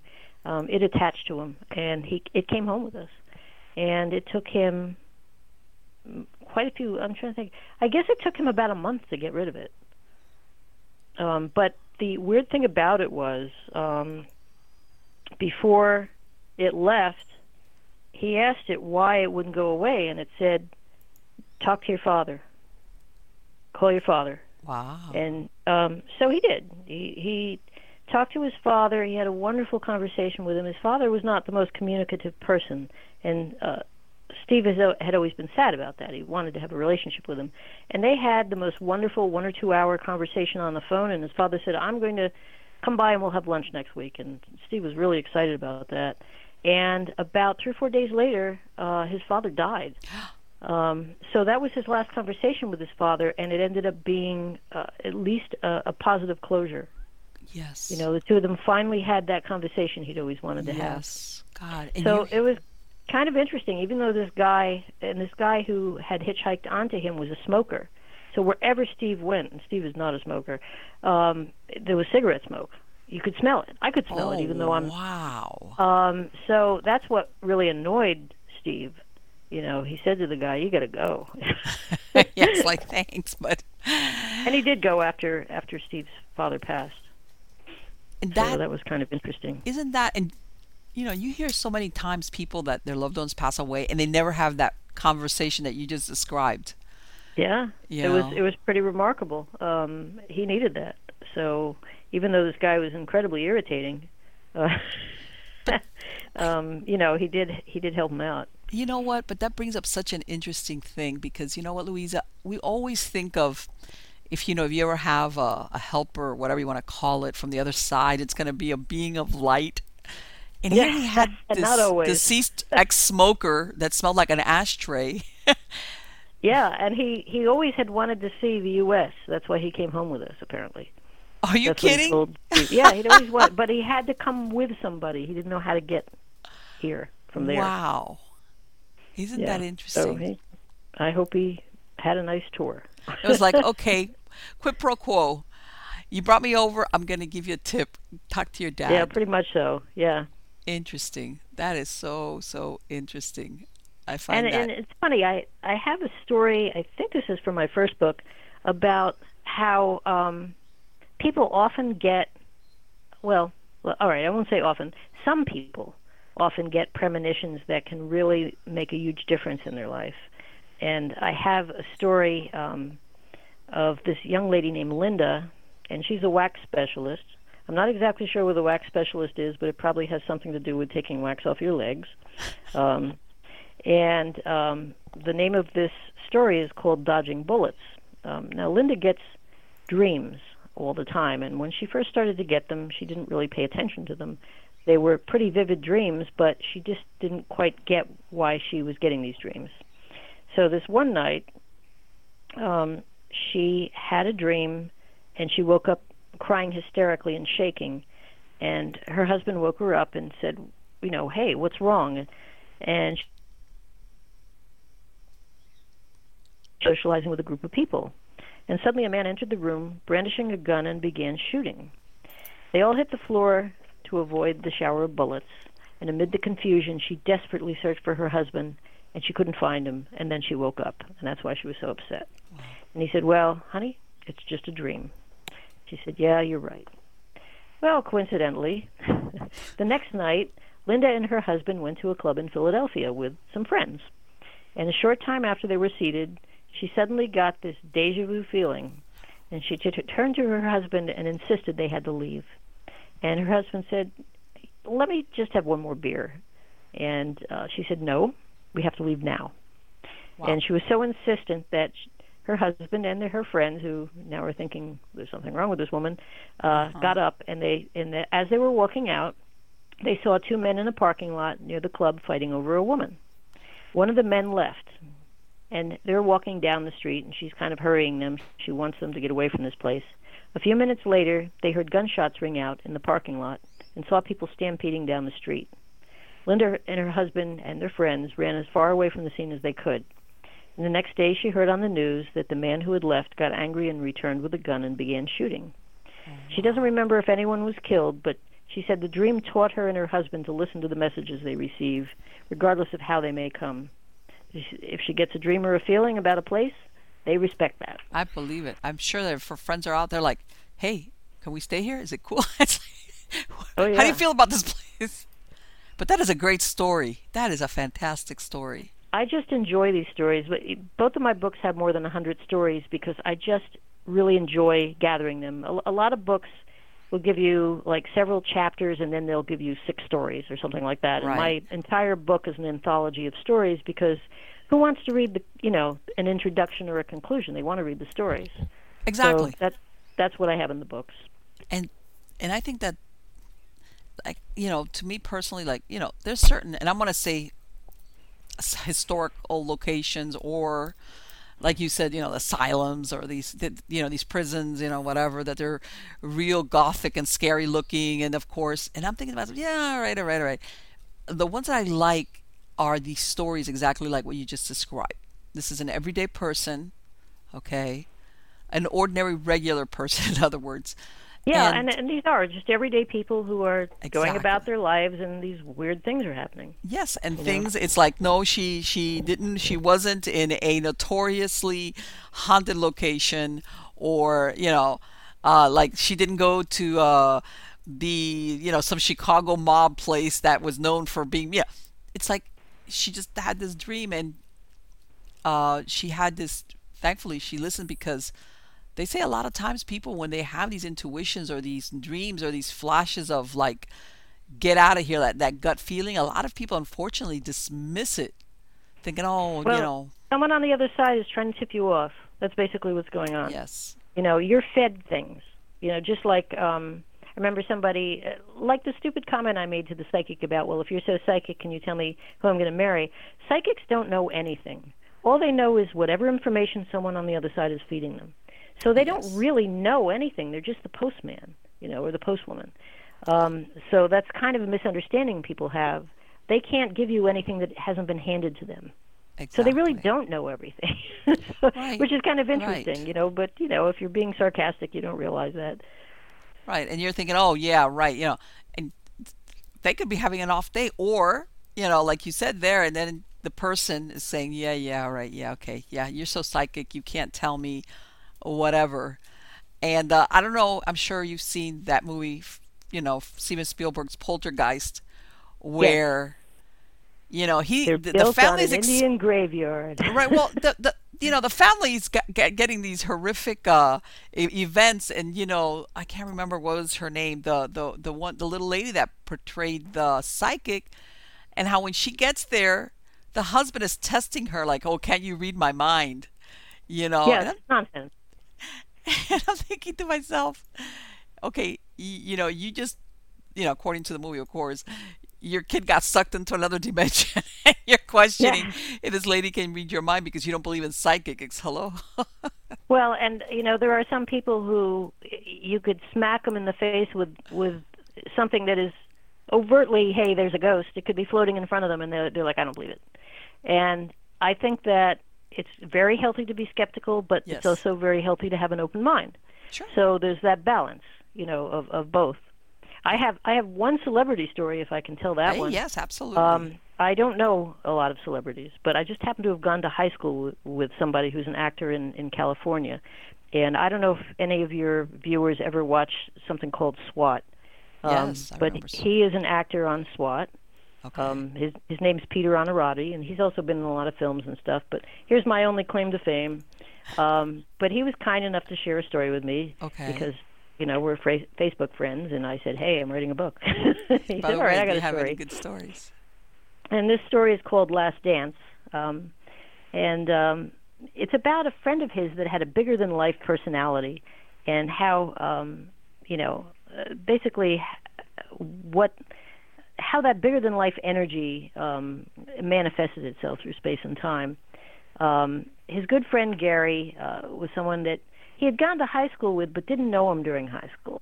You know how that goes. Yes. Um, but they got to know each other after high school, and um, Peter actually got a job with um, Gary's father. They both were working for his father um, but they were very mismatched as friends. They were, you know, Peter is short with dark Italian features, and he likes to say he's vertically challenged. Um, he's a stocky guy, um, very muscly. And, and then there was Gary, who had the light brown hair, the hazel eyes, and he was a thick six foot build. And uh, you know, Gary used to take pleasure in busting Peter on just about everything, including his appearance. Uh, he used to smoke cigarettes, uh, and that you know Peter hated that. Um, and he used to like to irritate Peter with that. and he also had a nickname for him. Um, he used to call Peter the face, and that's because Peter not doesn't necessarily have a beautiful face, but he's a character actor, okay. so he has a face. Um, and that's probably one of the reasons why he's successful in Hollywood because he has a very unusual face. You yes. know, he's been on Sex in the City, he was one of the boyfriends, and all sorts of stuff. Um, but um, the two young men spent the 70s prowling disco clubs together and generally having a good time. That's what people did in the 70s. And eventually, Gary's father, um, you know, got Peter a good job at the Ford Motor Company, and Gary decided to become a hairstylist. Um, and he, you know, Peter remembered he always had perfect hair. You know, he always had a handsome face, and if he'd lost some weight, he could have been a model. He was that nice looking. Okay. Um, but despite having come from a hardworking, well to do family, Gary sometimes lacked motivation. He was a free spirit, and he was doing a few things that Peter didn't know about. Um, and Peter says, I guess he was hoping to make the same money and live the same lifestyle his father had without traveling the whole road. You know, he's like trying to take shortcuts. And mm-hmm. and one day, um, Gary, uh, I'm sorry, Peter's boss came over and said to him, and this is obviously before he went into acting, um, "Did you hear about Gary?" And he told Peter that Gary had been found dead of a drug overdose in a stairwell in Harlem, New York. Oh. He was only 26 years old, and Peter was devastated. Wow. Um, and Peter said, "You know, it was murder. Um, he had a big mouth with no filters, and someone probably wanted to get rid of him." But that night, Peter was so upset that he fell asleep on his parents' rec room floor, holding hands with his girlfriend, while she slept on the couch. Then, in the dead of night, something strange happened. He said, I heard the phone ring in the kitchen. No one else heard it. He did, though, so he got up to answer it. It didn't make sense, but somehow he understood who was on the other end of the phone line. He said, As I walked upstairs, I knew I had to answer the phone. I, I lifted the receiver and didn't even get to say hello when Gary said, Hey, face, what did you think? I went someplace? I didn't go no place. I'm still here. And he said, well, What are you talking about? And he said, Don't worry about me. And he hung up. And Peter was stunned. You know, he said, I'm, I may not be the most spiritual person, but I do have a very good physical awareness. I know I got up, I know I answered the phone, and I know I spoke to my friends. He still looks back with fondness on, on the times the two of them spent together. Um, you know, but okay. he also remembers with amusement how his mischievous friend Gary, despite his untimely death, still managed to get in the last word. and did he? Did the? That's that's almost like to let him know, like it's good. I'm good. That's essentially what he was doing. He was he was letting them know that despite the fact that he had come to a bad end. I mean, at the age of 26, to, to end your, you have your life dead end at 26 is extremely sad. Yes. Um, but he just wanted. I, I mean, and that may have been. I, I don't like to overdo the the fate type of thing because I do think that there's a lot of wiggle room. Mm-hmm. But it may have been that he had learned whatever he came here to learn and he left. You know, and some people believe that and some people don't, and that's okay. But um, you know, it's just kind of interesting to think about. Yes, of course. And it's like, well, and it's like one of those things of like choices that you make, like what you said that, you know, and this is this is where that road led. And like you said, maybe this is but I I've heard so often about that Louisa where you have and you know there's a for all the people that it happens to there's a lot of people that it doesn't and they they want to know why they don't get either that dream or that moment where they have that resolution or that person that something happened to says, "Hey, I'm okay." You know. Yeah, uh, I mean it. I actually, oddly enough, had that with my father when he passed. I was very close to my father, and I remember. Uh, and again, see, I'm not terribly psychic, but, but there I go. Um, mm-hmm. I had. Um, y- have you ever heard of lucid dreams? Yes. Um, now, the difference between a lucid dream and a regular dream is not only does it feel extremely real, but there's a logic to it. It isn't like highly symbolic or strange things going on in right. weird order. It's very logical. And about three or four months after my father passed, I'm like very sad and like, why can't I hear from you? You know, um, I feel sad. Where are you? I'd, I'd like to think you went somewhere and that this isn't the end. Mm-hmm. And one night, um, I had this dream where my father said, uh, "Come with me. I want to show you something." and it was very lucid. And uh, he took me to this place.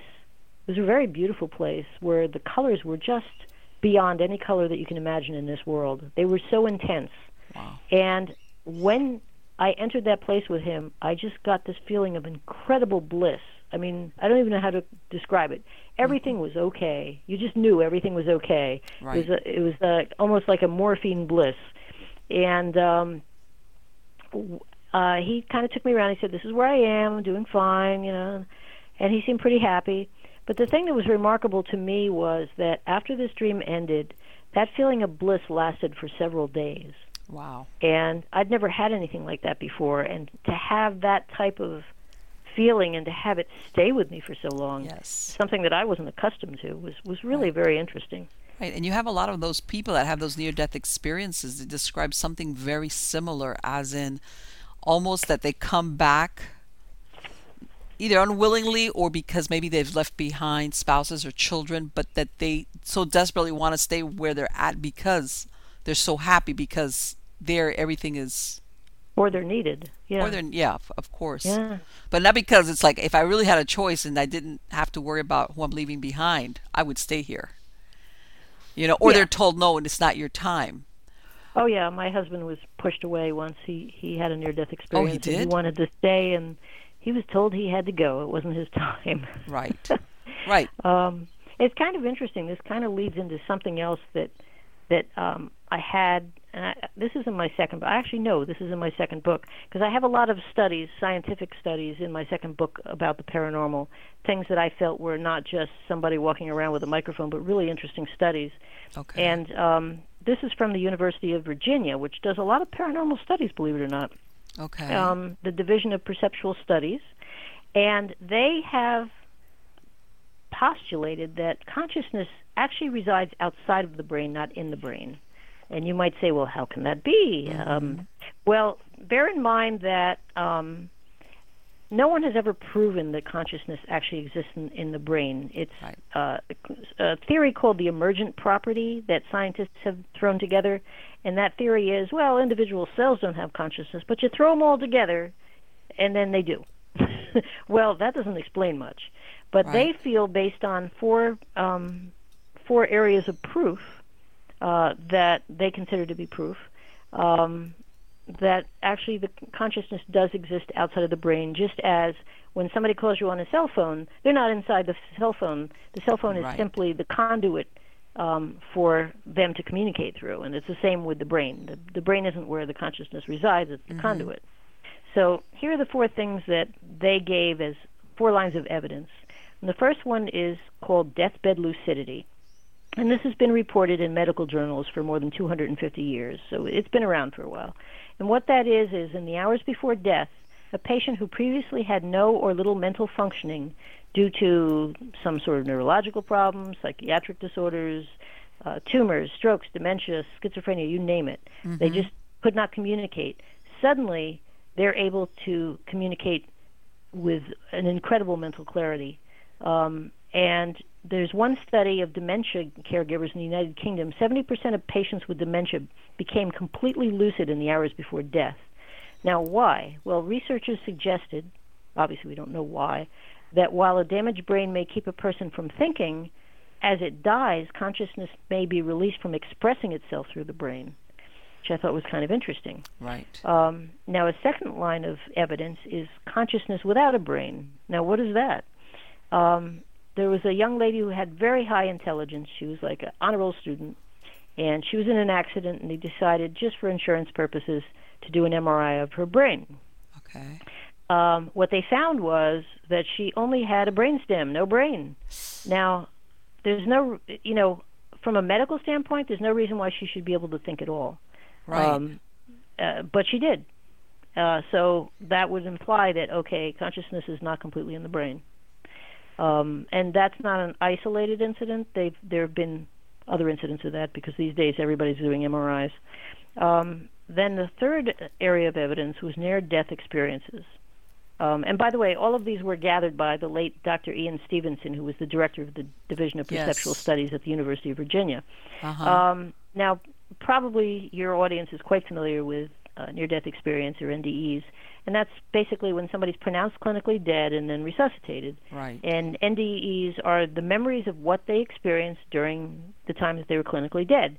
Now, there's this um, uh, line of thinking that oh well, people really do they're not really dead when they're pronounced dead. They you know they can still perceive things. That may be true, uh, and that would certainly account for whatever they uh, perceived around them in the room.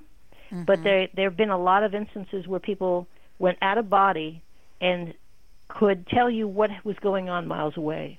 Yes. So that would imply that uh, this isn't a, a, hallucination or an active brain after a de- declaration of death. Somebody actually left their body.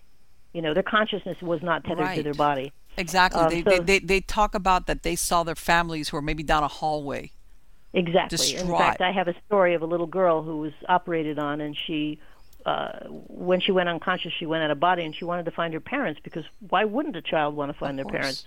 And she found them in the cafeteria eating soup and crying. And when she told them later on, that freaked them out because um, she yes. was right. Um, and then the fourth line of evidence is past life memories. And the researchers at the University of Virginia studied 2,416 cases of very young children who remembered past lives. They mm-hmm. spontaneously started talking about past lives between the ages of two and five, and these memories faded by the time they were between the ages of six and nine years old. Yes. These children often lived in remote villages and gave evidence of memories from people who lived too far away for them to have known the information. In right. many cases, the previous person's existence was verified, and the children recognized and named relatives and friends. So I found I found that somewhat interesting as well. Right. Yeah, because yeah, it's around age of seven that we develop that filter. In other Yep. words, that we start questioning and deciding that well, it's just our the, the one, imagination. the one foot in, one foot out theory. You know, when you're just entering this world, you have one foot in this world and one foot in in the other side. And when you're just leaving this world, when you're old, you have one foot yes. in the other side and one foot here. So those are the times when, you know, you're more likely to be able to perceive things. So I found that kind of interesting. I mean, of course, that's just a theory, but Well, uh, an interesting one. Um, I had a guest, which she's a lady. She she works in a paranormal group out of Chicago, the Chicagoland area. But you know, in in her other life, she's a hospice nurse, and she had told me that some patients she's worked with them for years. You know, in other words, it's not like she just came in at the tail end of when they're in the dying process. And she told me, she goes, you know what? I know when they're going to be dying shortly. And I say, how's that? She goes, well, because they will start talking to or uh, see or saying that they see certain people. And she goes, some of them I already know when they say certain names because I'm familiar with them and their families. Right. That who they're describing or talking about by name is somebody that's already passed away. And she says, and they're coming. They're they're excited because they're going to have right. a reunion. And she says, as soon as I hear them start talking that way, I know that they're going to be dying pretty soon. She goes, because they might be sick, but she says, partially that clarity that you were describing, and then they either are talking to or about seeing this person or persons that have already passed away. She goes, after having done this for so many years, I know that they're going to be dying. Mm, There's a lot of people in healthcare who have um, quite a perception. I mean, one of the women in my book um, is she works in um, old age homes, and she loves her patients. And sometimes they come back and give her little signals that they're okay. And she just she's such a loving person. It's the type of person you'd like taking care of your loved ones. mhm. You know. Um, but yeah, it's it's it's fairly amazing. I have a really funny story, funny peculiar, I guess. There's uh, of all the people I interviewed because I I interviewed quite a few people for the two books. Each each book has like a hundred stories in it, actually more than a hundred.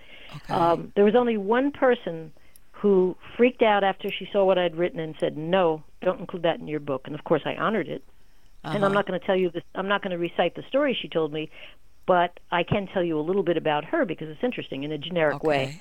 Um, she was a medical doctor, Okay. and she worked in a palliative care wing of a hospital, a very well-known, modern, all the bells and whistles hospital.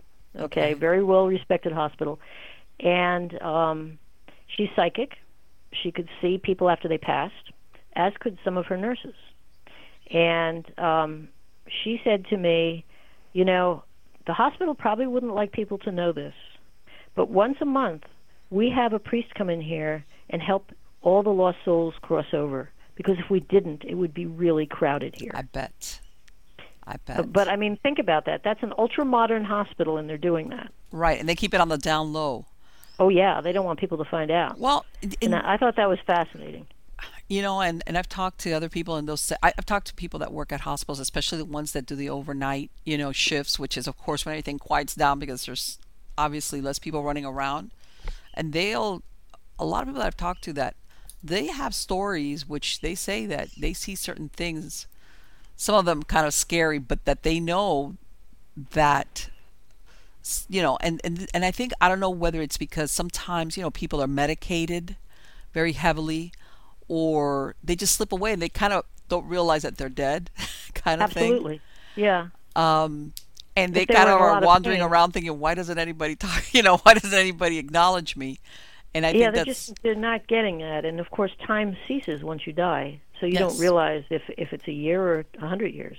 right. And it's like you, I guess to some people, you know, especially if you would think, well, how would you not know that you're dead? But you might be just confused and Well, Like if you you don't said- believe in an afterlife, then you wouldn't. There's no reason why you should think you're it's dead. like, yeah, exactly. Like, hey, I thought I was, once I took the dirt nap, that's it. I had the lights out. Yeah. My husband can't stand hospitals; they're too crowded. Oh, I believe You it. know, I believe Um, it. he really. definitely. I, I mean, I went in for a procedure, and and my daughter came with me because my husband just couldn't handle it. You Yes. know, I mean, if I'm sure if there was something really important, he would have come with me, but it's not. He doesn't like that environment Well, at all. Yeah, because you absolutely you have people that in a hospital that they had suffered um, a severe accident and they died suddenly, like or Right, well, um, he said he feels all the fear yeah, when of he. 'cause it's a place of fear. yes. You know, it's not a very warm place a lot of times. I'm not trying to criticize hospitals. oh no, no, but absolutely not. let, let's be honest. Um, it's it, it can be scary. You may not understand everything that's going on. People may not be warmly responding to you. Mm-hmm. Um, when you're sick, you need that.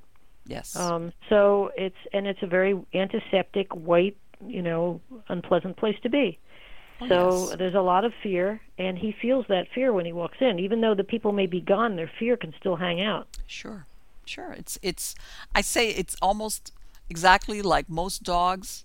Going to the vet is a problem because they feel the fear, and they're an animal, but they. Oh, yeah. That, that's why a lot of animals, or I'm using dogs as an example, are very resistant to like. As a matter of fact, myself, I know I have that experience. Is that once the animal knows where either they scent it or they get there, they're like, I don't want to go in there, because they feel the the fear, the fear. Yeah.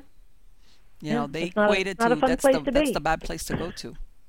Yeah. Well, they also equate it with, oh, I'm going to get shots or When I whatever. get a shot, whatever, Yeah. you know, they're gonna take poop out of my butt, you know, all the stuff that they do to these poor animals. Oh, the indignity of it all. Indignity of it all, like I tell yes, like and uh yes, and it's for human beings. I think even if there is that it's that that if you want to call it a psychic imprint or an emotional imprint on the fabric of the place where you know it's just repeated over so many versions of it that yeah especially when you have somebody like your husband that's that's sensitive to it so i can imagine for him it's like oh no no not there Oh yeah, I mean, he, there are places. Uh, I mean, one of the things I wrote about in the book, because somebody said, "Well, what's it like living with somebody psychic?" And so I had like a section in my second book about that because I kept getting that whenever I went for book signings. So I said, "All right, let me answer that." In the second book, you know, um, it it's not convenient, Right. because uh, you know one of the places that he oftentimes uh, senses negative feeling is malls. yes Um, and we'll be walking in a mall, and he'll turn to me and say, "Gotta go." And if we don't, he'll get physically ill. And I mean, we went into a town one time. The entire town, he got that feeling. So we drove out of that town. Um, Right. And it's it was a very upscale town, so it's kind of bizarre. Um, Yeah. But there's certain places where he feels negative energy concentrated, and he Mm-hmm. cannot be around those places. They're not, it's not good for him. Well, let's face it. Even you know, you think, well, uh, you know, just because you see somebody acting normally or they look okay, you have really sometimes no idea what's going on for them for that person. Either Right. a moment they're going on in their personal lives or just the person they are. Oh I mean, yeah, looks I- can be yeah. deceiving in that case, is what I'm saying. And you know, Yeah, I totally agree with that. Yeah, they, they, the, and somebody sensitive, I can see absolutely um, where for some people. Let me ask you, how does he do going to funeral homes? I imagine he's not too keen on that either, right? He's not too keen on that. No. Ah, yeah, I can imagine. It's funny. He had a, a friend who worked, uh, a psychic friend who worked for a while for a funeral home, and he had to stop. He Oh. said there was this one closet in the funeral home that he kept passing, and all he felt was anger, and he was trying to figure out why would there be anger, like really, really intense anger, coming out of this closet. And he asked them, "What do you keep in that closet?" Because it was locked. They said, "Oh, those are the urns of all the unclaimed babies." Um, some people, um, you know, they just don't claim the babies, and they, uh, you know, they didn't have any opinion about it one way or the other because they weren't psychic. But he Right. could feel how angry those babies were that no one had ever claimed them, um, Yes. for whatever reason. Exactly, for whatever reason. Exactly. And isn't that of all probably and exactly what you said, of all the places that you would think anger, it's like the closet, you know, what do I have an upset janitor? You know, like what's going on? Yeah, what's going on in that closet? Yeah, exactly. but he didn't. He didn't know what they stored in there, and I guess they locked it for whatever reason. You know, Yeah. he couldn't explore himself. But yeah, so that's kind of sad, actually. Absolutely. It's very, you know, and um I think that they're that you know, I've heard of uh that's why they say some some funeral homes um they do have yeah, you would think well, you know, it's like it's transitory, but in this case what you were describing is that that's why it was there because this stayed there. Yeah, That is yeah. that is such a that's a very interesting story. A little bit sad but very interesting. It is sad, but you know, you you don't know. Maybe they couldn't afford to bury the child, or maybe it was so painful that they just, you know, walked away. I, I who knows? Well, you know what? And one time I was doing a little bit of research on, you know, uh, on these. Well, they once upon a time they were called paupers' graves, but you know, it's a cemetery where the medical examiners, you know, when they have remains, sometimes you know they have unidentified victims, and in some cases they have people that die with a, you know, doesn't have to be anything violent, but they just die. But f- for some reason, the family can't even afford to bury them, and you know, they have uh, cemeteries They have where they bury them. Now, nowadays, what they, I think, I want to say there's different locations have different, um, different rules. Like I know, I think in LA they hold them for like the bodies for like three years, and then they cremate them, and then they bury them like in the equivalent of a pauper's grave. But Okay. yeah, that happens quite a lot. That uh, Yeah. there's just no, or in some cases, sometimes they even have victims. They have no idea who this person is. Um, whether it was of you know person that was a victim of a violent crime, or sometimes people die and they don't have any good ID, or they don't have any nobody to come and say, yeah, that's so and so. You know, so you know, luckily, if you want to look at it that way, you know, sometimes now with DNA, you know, you might be able to track a deceased relative years later, but I, you know, throughout the years, a lot of times, uh, that's more common than people think. Where if you had nobody to come and claim you, that was it. Yeah. Well, throughout history, you know, Yes. throughout his, most people have not had graves. Yeah. Yes, of course, of course. And again, I'm going to state it. You know, nowadays we've become very modern as far as how we dispose of our loved ones, whether it's burial or mm-hmm. cremation. But once upon a time, regardless of sometimes even your your religious beliefs, people really cared about what happened to their bodies after they died. And I say, if you don't believe me, go to some of these cem- older cemeteries and look at the memorials people would do. Oh, and they don't. They would take care of their loved one and wash them, and and they'd be sitting in the parlor. The, you know, the the parlor was where the body would be for however long, Right. and um, you know everything was done from the home. it Uh, was th- done from they, the home. There was actually um, people were actually offended when uh, you know initially when loved ones were taken outside of the home for that sort of stuff, but now we're used to it. Well, it's um, and I remember my. I'm gonna interject this when you say that. I remember uh, my grandmother. Uh, she says that when she was, you know, and this, this is another thing, by the way. Long once upon a time, people were very young. They were handling stuff that nowadays you'd be going, huh? And she had, she she was, I want to say in her early 20s, but she was already married and had my mom and my aunt. They were little kids, and she had a neighbor who was also a young lady and she was very sick. I, I can't remember if she said that the girl had tuberculosis because I want to say this had to have been around maybe the 1930s when Yeah, TB was still kind of like Yeah. But um, I remember her telling me that this lady asked her, "Look, uh, I, I'm going to ask you as a favor. Can when I pass away, uh, I'm going to leave my clothing. She was married, but I guess her husband wasn't going to handle it. Who knows? Can you come over and can can you dress me, get me ready for burial?" And my grandmother did it, and she it wasn't like oh my god, like a horrific thing. It was something that no people do that all the time. You did it. That was how it was done. Yeah, yeah. it's. Uh, I, I'd like to just um, kind of change direction a little bit because okay. there's, there's one uh, experiment I wanted to share with you that I thought was kind of fun and maybe less gloomy. Um, this is uh, something about the power of intention, uh, which I find very interesting, and we've kind of talked a little bit about that earlier. Yes. Um, but I like this because it, it's a scientific double-blind experiment that they did on the power of intention, and this was done in China, but also Dean Radin, who you may be familiar with. He's written a lot of books on uh, paranormal. He was involved with it. Um, and basically, what they asked uh, in the study was Is one of the major ingredients in your mother's homemade chicken soup her loving intentions? Is that what makes you well? So they set out to assess that possibility with a double blind scientific study uh-huh. of 189 adults from Taiwan. But instead of chicken soup, the volunteers were given two types of tea to drink over a three day period. One type of tea was treated, in other words, blessed, by Buddhist monks with good intentions. And the other was left untreated. There was nothing wrong with it. They just it just didn't receive all the blessings. Uh-huh. So the participants didn't know which tea they were receiving, and here are the results. The tea treated with good intentions improved mood more than ordinary tea derived from the same source. So everyone who was drinking the tea that had the good intentions had a much higher mood.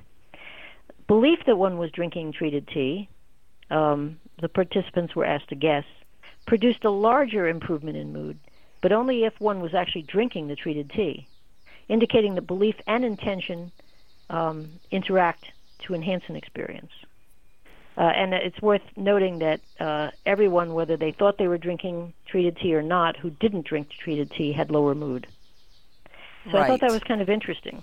So that's a, that is such an interesting study, and so basically, so what did they have? They had a group that was told you gave me the tea, but and it wasn't the blessed well, actually, tea. they weren't. They weren't told what they, they were. They would getting. just be drinking it they'd be drinking it and and during the study they were asked do you think you're drinking the treated tea or do you think you're not drinking the treated tea?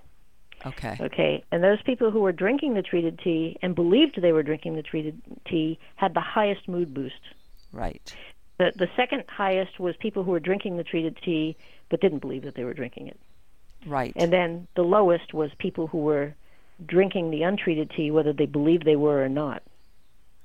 Right so exactly. i just thought that was interesting I find that extremely interesting because this is the thing, you know, because, you know, we could go into, you know, the placebo effect about people thinking, you know, believing something, you know. And, well, that's and, why they have bl- double blind studies. right. And, uh, and in reality, like you said, it's the actual treated tea plus the belief or the, you know, it's the, that's the, you know, obviously it got the best results. So it's both a things. positive attitude. You know, oh. uh, having a positive attitude in life enhances life. Absolutely. You know, so. I'm a big proponent. I'm a big believer in what they call a psychology of happiness. that there's so there's and by this I mean and I don't mean people go running around going ha ha ha ha you know, but there's so many um, health benefits if you if you want to look at besides the emotional benefits. I think to trying to be happy. Uh, that yeah, I, it doesn't hurt to have a positive attitude if you can muster no, it. I mean, just, obviously, some people can, some people can't, and it's not a big deal. You know, well, I you have to be who you are. I think but, that uh, some people don't get me wrong. I think that you know, like I said, I don't think you're going to go running around, you know, like hey, you know, but um, if you try to have a positive outlook, you know, one of two things is going to happen when something negative comes along. You're either going to find a solution to it, or you see the possibilities of finding a solution to it, versus if you're already not supposed to be things that think positively when you do run into a problem then it just be, takes on insurmountable proportions and of course you become very unhappy because you're thinking you know i think happiness and hopefulness and all that other stuff makes for a happier human being in the end Oh yeah, you can you can. Uh, everybody's going to be pelted with positive and ne- negative experiences. Which ones do you absorb? Right. You know what I mean? Yeah, like you can like- you can let them run off of you, or you can absorb them and, and enhance them. Yeah, and you know, uh, it's better to do it with the positive. Well, it's like what you know. What was Einstein? When you live in a friendly or unfriendly universe, I I personally think that believing that you live in a friendly universe is, in the end, uh, it's I don't know. You just overall, you're going to have better outcomes when you when you uh, you know, when you come up uh, against adversity. But Well, most people I've spoken to who are like deeply spiritual say that you need to have the good and the bad. It's the duality is necessary. yes, of course. So it's okay that there's positive and negative because that's the way the universe runs. Right. Well, I think that for human beings, it teaches you resilience. It teaches you, hey, this might be bad, but you know, once you overcome it or live through it, whatever you know, whatever the situation is, once you come out on the other side of it, it might have been a very disagreeable experience, but you kind of hopefully learned something like, okay, that was really bad, but I made it through. I learned Oh yeah, absolutely. coping I mean, mechanisms. It's the adversity that offers us the lessons. I, I think it was the Dalai Lama who once said um, that uh, we should be thankful for our adversaries because they teach us much more than our friends. And I always thought that was a, a very, very interesting quote.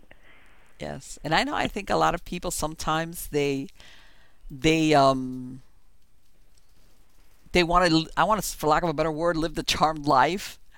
And uh that's that's kind of like a little bit very fairy tale kind of like that's that's not what life life is messy. And, and like like you said it you have to Well, you never know what what sort of life somebody's leading, really. You know, they may appear to be leading a charmed life, and certainly maybe financially they are, but not Oh, no. necessarily in other ways. You know. No, no. You know what? Nowadays, and you see it, God, all the times. These people that look like, like you said, charmed lives. They've got money, sometimes fame, and everything. You would think, what this person, what could be possibly wrong? And then they, they do away with themselves. Or you find out they had a really horrific drug. I mean, things that like, or just what's- depression. And, and I I feel very sad about that. You know, I mean, Yes. uh, there's a gentleman recently who took his own life, and he was one of my favorite um, culinary TV personalities, and I felt very sad because he was such a good guy. You know, he was, he was supposed to be a, a pretty nice person. Um, it's just sad. Right, exactly. And sometimes, like you said, appearances can be deceiving to somebody on the outside and doesn't really know what's going on internally with that person. Yeah. Um, and I think sometimes also things that people take with them that don't get resolved, and it just gets once. I guess it becomes overwhelming, and they just don't think that they're going to. They don't want to. They stop trying. I guess is for lack of a better word. I mean, there's a lot of things that lead to somebody doing that to themselves, but uh, yeah, I mean, there could be a lot of factors going into that. But anyway, Louisa, I wanted to thank you so, so much for spending this time today. It has been absolutely wonderful. Okay, I've been it. Showing slides of the covers of both of your books, and uh, also, uh, you know, I imagine that anybody wanting to get more information about your books, they can go to your website, which it was is uh, psychicbystander.com. Is that correct? Yes, um, and if if I may say, um, Sure. in addition to both of the books having more than a hundred stories of everyday people, Mm-hmm. uh, the first book also has the history of a lot of different psychic phenomena, so that you can see that it actually goes back through the millennia.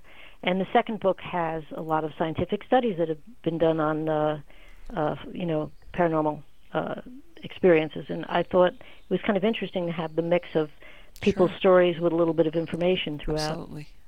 And yes, I'm I'm like I said, I love these stories about the ordinary people that but the only time you're ever going to get that story is like what happened what you did, which is somebody that asks them do you have a story? And then they'll say, and I'm sure you must have heard it. Well, you know what? I haven't told anybody this before, but Oh, that's that's pretty much what I got from a lot of people. I mean, one fellow I spoke to, who's the CEO of a company, said, "You're the first person I've ever told this to," and he was in his 40s. mm-hmm. You know, so it, it it took him until he was in his 40s to be validated. yes. And plus, like you said, a lot of times people don't feel comfortable retelling these stories because the person listening they don't think is going to understand or be sympathetic or like believe them. and sometimes they aren't. Sometimes they really aren't. You know, so, and that makes you feel pretty lousy. so, yeah, of course. It's yeah. like, man, I don't want this person to look at me like, oh yeah, all right, you crazy person, you. Yep. But again, Louisa, thank you so much. It's been wonderful. Uh, well, and, thank you. Uh, by the way, are you are you going to be writing any new books? Are you planning anything new? Uh, well, actually, I took a little time because I'm getting my master's degree, and my okay. third book is not going to be about the paranormal. It's going to be about what I'm studying. But, uh, you know, you never know. At some point, I may get back to it. Absolutely. I look forward to it. Good luck to you. Well, thank you very much. Take care. All right. You take care. Bye bye. So, guys, see? and I know you guys have heard me say this before. I'm the number one fan of The Ordinary Person's Guide to Paranormal Experiences. Uh, because, you know, like I said, sometimes people have just one time, there's one event happen to them. And that's all it takes for them. And then you have people who spend a lifetime on and off having these things happen to them. Either like what, because the person is like Louisa's husband, they're psychic, and even though they don't really go looking for it, it happens to them. Um, and these people, you know, unless you they run across a, a writer like let's say like Louisa that asks them that specific question, they they don't talk about it. Maybe maybe they might have told family members, depending on how their if their family is receptive about it.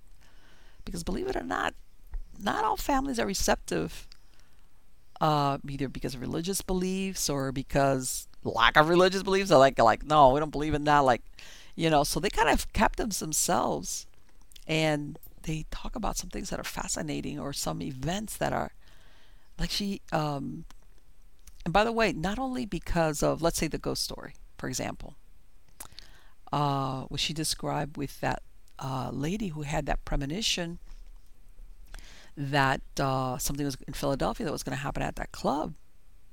She had that dream, and luckily she she probably I think maybe she thought, what's the worst that could happen? I get everybody out of this club and nothing happens. Okay.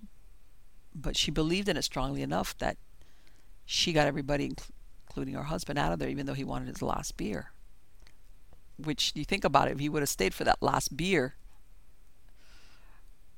her dream would have been fulfilled. It would have been so it's you know the paranormal or things like this doesn't have necessarily surround like ghost stories. It has to do with people listening to their intuition and not poo-pooing it.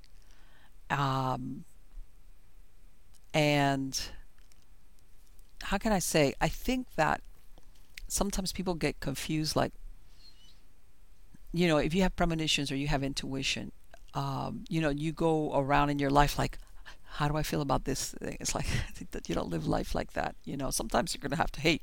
You're gonna have to make decisions. You're gonna have to do things with no premonition, and some things are gonna turn out to be wise choices, and others mistakes that's the human condition. But then when you have, I think, situations like this where you're talking extreme peril, and, and I've talked about this before. You know, you you hear all these stories of people that say, "Oh, I didn't get on the plane." That that you know, very similar stories to what she described. People having these premonitions, heeding them, and avoiding death or very serious injury. But I'm thinking to myself, can you imagine all the people that had these premonitions and didn't pay attention to them? There's nobody to tell the story sometimes, sometimes you will have it. I've heard about them where a family member or spouse will say, you know what, that person a week ago they they told me they either had a dream or they had a very bad feeling about this event or this trip, whatever. And I and they dismissed it and they went and I wish they had paid attention to and not have gone or done whatever. But a lot of people they feel foolish you know, no matter how strong that feeling is of like, don't go there, don't do that, whatever, they dismiss it. And of course, how do you quantify that if they lost their lives in it? they can't come back and say, you know what? I had a really, really bad feeling about going on this trip or about doing this thing or about whatever, and I dismissed it. So there's there's a whole range of people that have had these experiences, but they're not alive to say, yeah, I knew that was a bad idea. And and as I've said before, you know, I, I I'm a subconscious subconscious behaviorist. I believe a lot in the power of the subconscious, and by this I mean, in a sense, the subconscious is what supplies information to you outside of psychic means. In other words, this is stuff that you know, but in your subconscious mind. And sometimes it gives you those flashes of intuition that you could say, well, is this being psychic? It's not really being psychic. It's that your subconscious is picking up on signs, on things that turn into dreams, you know, hey, be careful, don't go there, don't do that, that you think. But then you have situations like what this lady described. There's no way your subconscious is going to know that there's going to be a shootout in the parking lot that's just shooting. You know, the, the subconscious doesn't. That's where then you start talking about psychic phenomena or tapping into some source, okay, where time and space is not the way we understand it and things are all happening at the same time. That's why you're able to access what's going to happen in the future, or in some cases, what's happened in the past. Okay. So, yeah, sometimes it's your subconscious mind giving you the hint or that gut feeling, and it's you because you're seeing and recording things subconscious on a subconscious level where you store them. And it's telling you, hey, this is not your imagination, or you know, hey, that queer feeling that you have that somebody's following you, somebody's following you, or something, you know, that you're like, oh, either life is in the way, you're too busy, or you're like, oh, that's my imagination, or no, your subconscious is trying to tell you, tap you on the shoulder and go, pay attention, be careful, or uh, yeah, that, you know, you maybe you thought you heard a noise, but that is a noise, or it's maybe somebody trying to break into the house, and you're like, nah, and then there's a psychic part of it, which I think is fascinating. And also that study that I got to look that up because uh, as much as I believe in the supernatural and the paranormal and the psychic and all that stuff, I am I'm very much into studies measuring what can be measured. And something that Louise and I were talking about at the beginning, which is when it comes to the supernatural or the psychic world, yes, science demands that if it can't be repeated or reproduced or you know quantify it make a model out of it and reproduce it and have it happen again and again then it's not real and that's that just doesn't work when you're talking this area okay but when they do do studies i'm very interested in that i'm very interested in that because it gives some validity that um, unfortunately a lot of people think that because it can't be measured, they just throw everything out. Out it goes. This is not real. This doesn't have any merit. The this is just wishful thinking on people. You know, let's say people that are bereaved. Let's say when they say that they have communications from the other side, or people that are psychic. Now they'll say no, those are cold readers, and it's like, yeah, in some instances that is accurate, but a lot of times it's not. It is not. And she herself, she uh, that's why she wrote the part the books that she had because of the experiences that she had being married to somebody who's highly psychic. And as a matter of fact, we were talking about it before we started recording that I said, you know what, this is going to be so interesting because I know there's a lot of yous out there. These are the people that are not psychic, even though she kind of made a, or highly psychic or minimally psychic, but they either live with it, whether it's marriage or a child or some other family, something with somebody that's highly psychic and s- comes to the point where number one, you believe totally what this person's telling you. So their credibility is 100%. Uh, and number two, you experience certain things being with them that you cannot explain away. And then, of course, when it starts happening, a lot of times okay, that you can say, okay, this is not a fluke. as in like when you're married to somebody. I said, there's a lot of people out there that fall into that are you running around there that um, maybe started out as not a non-believer, kind of like, oh, you know what, maybe, but I've never had an experience, so hmm. And then, uh, like she said, you adjust your life. Like she gave that example where her husband is really hesitant of going to a hospital, you know, because the truth is, this for him, he gets, and I've heard of that a lot, a lot, where there are certain places that if you don't even have to be highly psychic, all you have to be is just a smidge sensitive, and you can get bombarded going to some of these places uh, because of the human emotion that plays out within the walls. And this is something I like to clarify because a lot of people, yes, in some of these places you have, let's say, a hospital that you could say, okay, you know, you might have some deceased people who are kind of lost their way. They died. They don't realize it. They're afraid, or like she said, they don't they don't believe in the afterlife, and here they are. Like, what do I do now? But besides that, in these places, there's such an imprint of fear. Okay, either because of trauma that a person's going through, uh, fear from family members who rush to the hospital or have to be attending somebody that's very ill or dying. Um, plus the even the drama that goes on with the people that work there. If you think of it, there is in um, there's so much of an emotion laden into these walls of these places that I can see how anybody that I said, all you have to be slightly sensitive is like, I really don't want to be there. I don't want to go there or being there after a while makes me really uncomfortable or makes me really sad when I really don't feel sad. And it's because, not because there's an act of haunting, that's beside the point. It's just that there's the walls, the, the metaphysical walls, if you want to think of it, are laden with this emotion. And the reason, I guess, the point of it is sometimes we have to be really careful when we go to some of these places. Um, I even tell people, you know, if I were you, if you if you have to go because come on, it's inevitable. I would even I urge some people, you know, I would carry a small smudge stick and I would smudge myself just to take away some of these negative you know, energies. It's like stay there, you know. I don't want to go home and feel sad or helpless or depressed or ill. Uh, you, because you do hear of people that even take on, in some cases, um, the symptoms of certain people there. It's like, nope. Funeral homes, the same thing.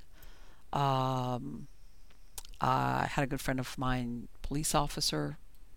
Sometimes you come in contact almost on a daily basis with some very unpleasant situations and unpleasant people. And advice was carry a small smudge stick with you. And it helped. And this person was pretty objective about giving me feedback on what the difference was when they started smudging before and after.